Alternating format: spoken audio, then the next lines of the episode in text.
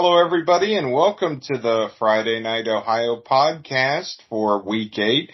I'm Cliff Hickman, and I'm here with Peter Holland Jr. from the Canton Repository. Peter, how are you doing today? I'm doing fantastic. How are you doing, Cliff? I'm doing great as well. We're starting to head into the home stretch when it comes to the regular season of the uh, high school football season. As weird as that is to say, it's hard to believe it's week eight, Peter. Um, I really don't know how to process that. It, it was just like I feel like I was, I feel like it was just been a week. I feel like it's been like yesterday when I was at McKinley covering um their first game against Mentor. I and a couple months later, look look who we are. We're down to two to three more games left. Crazy. Yes, uh, just a couple of more opportunities for teams to gather those all important computer points for the playoffs. And you mentioned McKinley. I guess we're going to start there. Really intriguing game. We have Jackson at McKinley this week, Peter. Oh yeah, this is the best best game on Friday. I'm definitely here to watch, man. Cliff, you gotta give me my flowers, man, because I was I was pretty much on the money on last week's prediction that McKin if the only team that was gonna take down Lake was gonna be McKinley, that's exactly what they did. It was a tough one, but they're can, the McKinley's continuing to roll after an on full start, on four start, winning three in a row. Um, McKinley is just looking like what we expect them to be. And now they're, and now they're sitting here, sitting with one of the top teams in the federal league as they supposed to be, you know? Um, so, um, I'm, I'm liking this McKinley team continue to roll and obviously Nino Hill was, is continuing to be a difference maker to them. He's already landed the 900 yard mark after just what he had to set out for three games, I believe, after he transferred. Yeah. So, and he, and just look at him. Just can you imagine if he played week one and how many numbers of yards he could have had? He could to make up. That's that's the crazy about it. He's only a sophomore, so he's still growing. He's not even in his full grown man body yet, and he's putting up in incredible numbers. And you also got to give more credit, also credit to that def- that offensive line. Well, I do not think we even mentioned that they are big up front. That they got guys somewhere between what 250 up to 330 pounds. So they're big. They're really big up front, and that's gonna get. And it's not. And it's not to take away with Jackson because Jackson's pretty big too. But I think that, and they're they're starting to roll themselves. But it's going to be interesting how they will game plan against this McKinley team. And even on Jackson's side, I'm really serious to see how they will, um, how they're going to stop their running back, um, what, Jason David, and also, and also, um, how they're utilizing all three of their quarterbacks. So that's going to be probably a, a, that's going to be something that's going to be a very interesting to see of how Antonio Hall is going to try, try. But I think at the end of the day, I think McKinley, they just have the better talent. They just have the better athletes with Nino, um, Keaton Rody is rolling, Sincere McNeil, um, they're big boys up front. I just definitely see McKinley, um, continue to roll and they're at home. That allows us to help as well. Yes, I got a good look at uh, Jackson last week. You mentioned uh, Jason Davide there, and he uh, helped them jump all over Glen Oak. I thought that was going to be a competitive game, and things went wrong for the Golden Eagles right from the start, and they just could not get on track. And Jackson capitalized on everything. Uh, Davide had four rushing touchdowns in the first half well over a hundred yards. They had a running clock very early in the second half in that one. But you mentioned McKinley on a roll. They're the first team to beat Lake. And for whatever reason, they have had Jackson's number. They have beaten the Polar Bears 15 consecutive times, Peter. Wow. That's, wow. They, I don't know how to, I don't know how to respond to that. that yeah, that's, that's a tough one. That's at a certain point you get on those streaks sometimes, and that does get into your head a little bit. So it'll be interesting to see how that goes. These are two teams that are playing pretty well right now, and I think it's going to be a great game. and like you mentioned, you called a big week for McKinley last week. So, uh, what type of flowers do you prefer there, Peter?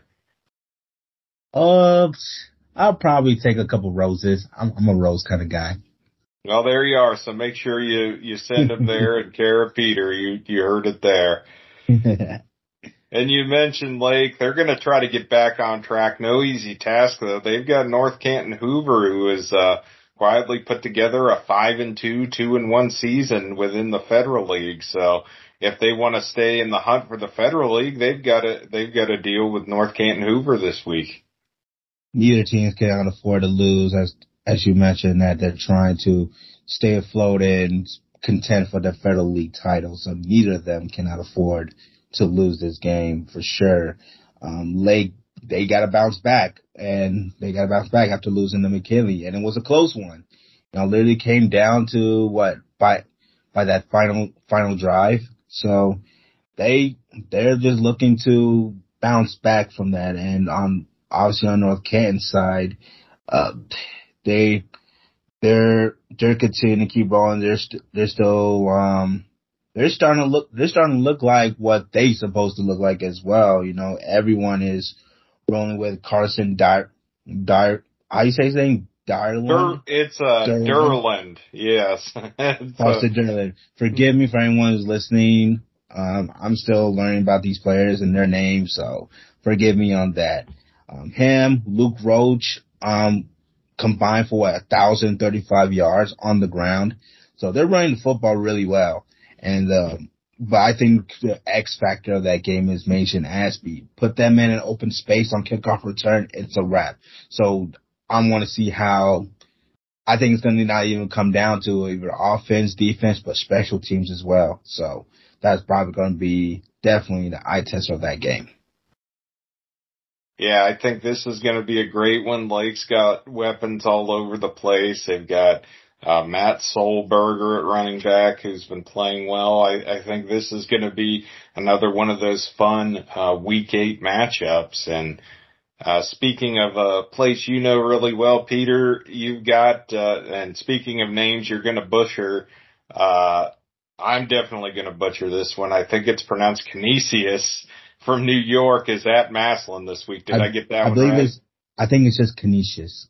Canisius? Okay. yeah, yeah. Um, Chris Bevins, our our um, sports editor, kind of um, pronounced it for me when we were talking about it. It's Canisius. All right. So how was how's that one looking, Peter? Um. Well, obviously, Matt on the Massillon side, they are rolling as usual. This was their sixth straight victory again after their win over Middletown. Um, my concern for Massillon right now is they gotta avoid these bad starts. That's that's starting to look like a a bad habit for them in these past couple of weeks. Um, against Middletown, they were down 12 zip before they put out 35 unanswered points. Uh, you cannot afford that. You, you can't afford, especially when between now and the postseason when you're going against team that is on the same level as you, whether it's St. Ed's, whether it's um, any of these city teams in Cleveland, you cannot afford bad starts. And I'm hoping Nate Moore is preaching that to them um, every week as they go as they prepare for Canisius. But other than that, Massillon has been dominating up front. Um, the front seven on defense they got what I what was the stat I saw? They had 16 sacks this season, 54 tackles for loss. That is outstanding. While they're a little bit lacking on the turnover side, they have the they just have enough guys to just get to the quarterback quick enough where they don't need that many turnovers. So that's that's really good to see. And um we meant we every week we mention the, the usual suspects, Wiltra Hartson being their playmaker their um, playmaker, um, Jalen Slaughter and Ardell Banks, but a guy that we haven't, I, I don't even think I mentioned is Dorian Pringle, how much of a difference maker he made on defense. Um, he's the guy who leads in both tackles, sacks, and tackles for loss. So he, his guy has been everywhere, and I, and I just love the way he just use him in blitz packages, especially on third down, and he just somehow shoots the gaps and gets to the quarterback. Dorian Pringle, and he's only a junior too. So we're gonna see more of him next year as well at both running back and at um at a linebacker. Um, on Canisius side, uh, this is a I don't know if I want to say they're rebuilding because they are three and two right now. Maybe because they do have talent over there, but this is a team that is with their their head coach is, isn't. They got a head coach that's in his first season. Well, he, is a well respected coach, but his first season with with Canisius. Uh, they're coming off a, a shutout loss themselves, kind of like what Glen Oak went through, um, losing to a team named Lancaster that's unbeaten. So they got something to prove as well, and they got t- and they got talent all around as well. Even though they don't have a lot of depth because there's a lot of young guys, but uh, Canisius is definitely going to come here and feel like they got something to prove, and why not prove against another top tier program like Massillon? So we'll see, but I think Massillon is definitely the better team all around. Absolutely, another great game to keep an eye on there. I'm going to be over in Alliance this week, Peter, and we've got the game that may end up deciding who takes the Eastern Buckeye Conference Championship this year. West Branch at 6 and 1, 2 and 0 at Alliance, also 6 and 1, 2 and 0. And when you look at this one, of course, the first thing that jumps in your mind are the quarterbacks. You got West Branch, you got Eastern Illinois recruit Drew DeShields. He's thrown 27 touchdowns and no interceptions this season mm. with 1900 yards. Just impressive numbers all around. That is amazing. Man, nothing, there's nothing but being excited about two top tier quarterbacks going against each other. I'm definitely excited for it. Got a chance to speak to both of them in the off season and those guys are definitely the best teams in our area by far. Drew DeShields, you mentioned, guy that never makes any mistakes. And I think probably what really also se- separate compared to this year and last year is that he doesn't necessarily have to do everything like he did last season. You know, he focused more on just his passing game and they established a running game with an actual running back in Boston Molnix. Um, he's at yes. 500, 556 yards, nine touchdowns. He's only a sophomore. That's another positive look for um, West Branch that they have another offensive weapon to depend upon on the ground. On the Lions side, you know, Brandon Zerbrook, uh, not no slouch of himself either, man. 1464 yards, 15 touchdowns, only three interceptions. It might, um, so he's, and also he's effective on the ground with 602 yards on the ground and eight more touchdowns. But, and then you also got Caden Davis, who's already reached that thousand yard mark as well. So this is a pretty, pretty good matchup on both sides. And we're going to see who's the better, who has the better explosive offense. I think it's definitely to, is to come down to the wire for sure. Yeah, I think this is to be just an absolutely tremendous game and just the other players that we, we don't mention because both teams have so many You've got Joey Jackson there at West Branch at wide receiver and on special teams, a really dangerous uh, return guy. Then you get an alliances receivers, uh, players like Kayvon Davis we've talked about a little bit, but then there's Ramir Hawkins and players like that that don't get mentioned just because there's so much talent on both of these teams. I, I think this is going to be a really great game, Peter. Yeah, Ramiro Hawkins is definitely the breakout player for Alliance. You know, he stepped in to being that dependable wide receiver as well, being that go-to receiver for for um Zerbrook. So, yeah, man, there's a lot. There's just so many talent all around in this game, man. I don't, I don't know, Cliff. You should probably probably look at this, see if any college guys are looking at these guys. You know, I know they're in a small conference, but they got there's talent all around for sure.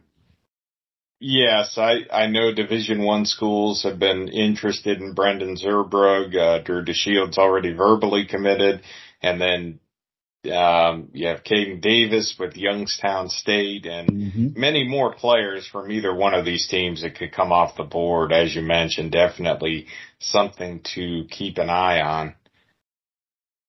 And uh, one final game, Peter, I'd like to throw out there. We've got Perry at four and three against Green at three and four. Green trying to snap a three game losing streak.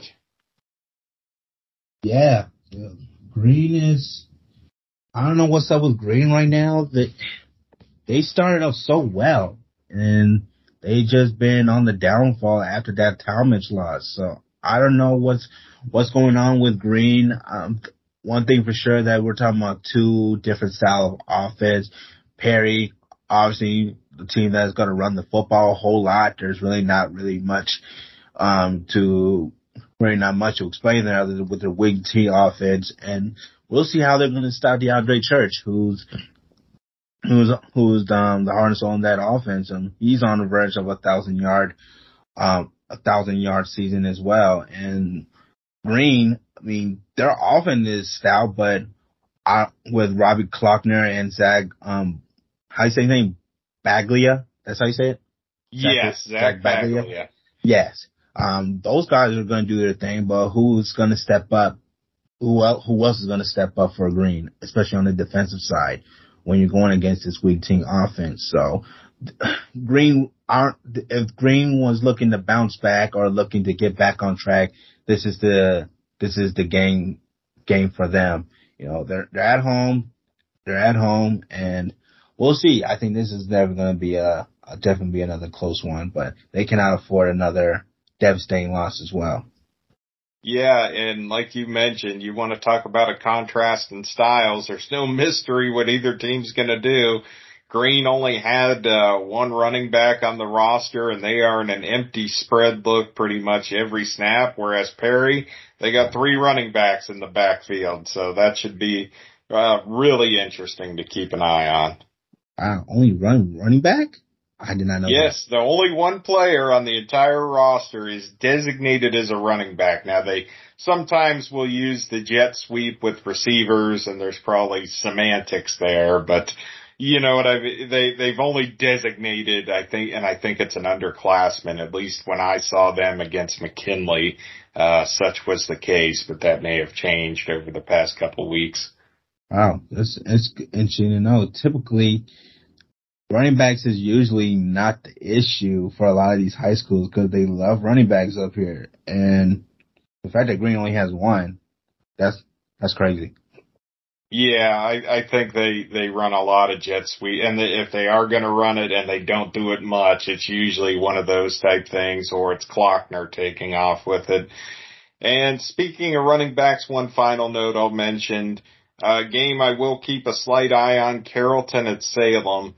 Carrollton running back Chase Olstrom needs 199 rushing yards to reach 5,000 for his career. That's, That's not out of the realm of possibility. He had 198 against Alliance last week. I'm about to say, is that all? That's all? He needs 199? Yeah, that is it. Because I know they feed him the ball a lot as well, so it, it wouldn't surprise me if he hits it tonight. Oh, Friday night. I mean, I wish it was Friday right now, but yeah, um, Chase Olstrom, what a career he's having. Five hitting at five thousand yards. Um, definitely will be something to watch. And uh, Salem is Salem. They got they're no slouch either. They're five and two. They got a pretty good solid quarterback in Jack Johnson um, who can do it all for them. So I'm definitely going to see how they're going to stop them, and I'm just curious to see how Salem is going to find a way to um, disrupt uh, disrupt that um th- disrupt the running game for Carrollton.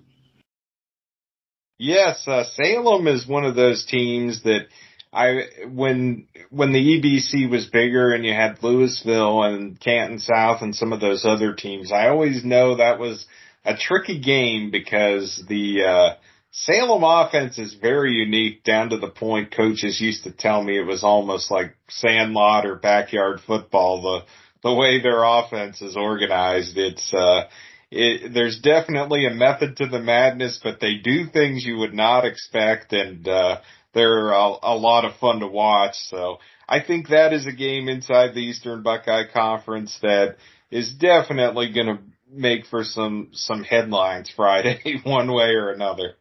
Sure, sure. I, I got a question for you, Cliff. I need a, yes. I need a real, I need a bold prediction for you. Which which one which team's gonna get their first win? Marlington or Minerva? You know, Marlington, I, if you asked me that, I would take Marlington off the top of my head only because I know this is the first team they've played with any sort of losing record. The schedule has been absolutely crazy for them.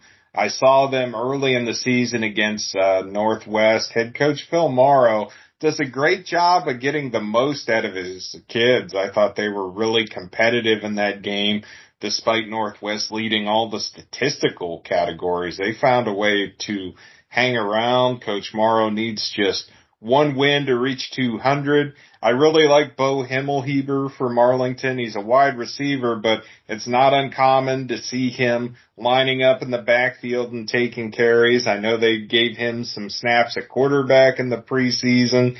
He's also one of the key guys in the secondary and he's also their return man. So that I, if I had to make a pick, I would pick Marlington this week. I think Minerva is in the process of really building that program. Um, Coach Tim Speakman, I think, has got him headed in the right direction. When I talked to him in the preseason, he knew this was going to be a process. And in a lot of ways, he said his main goal this year was to just teach the kids the game and, you know, get them headed in the right direction, and I, and I think they're doing that. But it, it's going to take some time, so I, I think my choice would be Marlington on the spot here. In the words of Joel Embiid, trust the process. Yes, absolutely. That uh, that seemed to work out for them, didn't it? absolutely. Uh, all right, Peter. I think that is going to do it for this episode of the Friday Night Ohio podcast. Always a pleasure to talk to you, and we certainly want to thank everybody for listening, and we will catch you next week.